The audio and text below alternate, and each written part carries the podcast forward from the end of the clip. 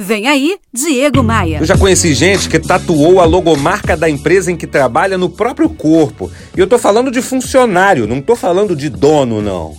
Mas você vai ficar de queixo caído com essa história aqui, da mesma forma que eu fiquei quando me contaram.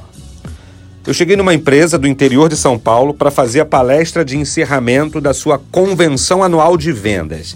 O clima tava, tava ruim, não tava legal não, gente porque um, um importante colaborador tinha falecido dias antes. Eu fiquei chocado, claro, com aquilo, mas o que me impressionou mesmo foi a informação seguinte. O colaborador falecido havia deixado por escrito uma ordem. Ele queria ser enterrado, pasme você, com a camisa da empresa. Aquela situação não me sai da cabeça até hoje. O que teria feito a empresa para representar tanto na vida daquele profissional?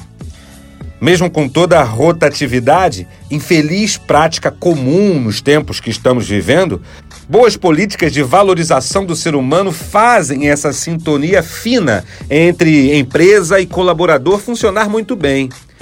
Se você é gestor de uma empresa, se você é empresário, se você lidera um grupo, me responda: você tem colaboradores com um elo tão forte como esse que eu apresentei aqui hoje?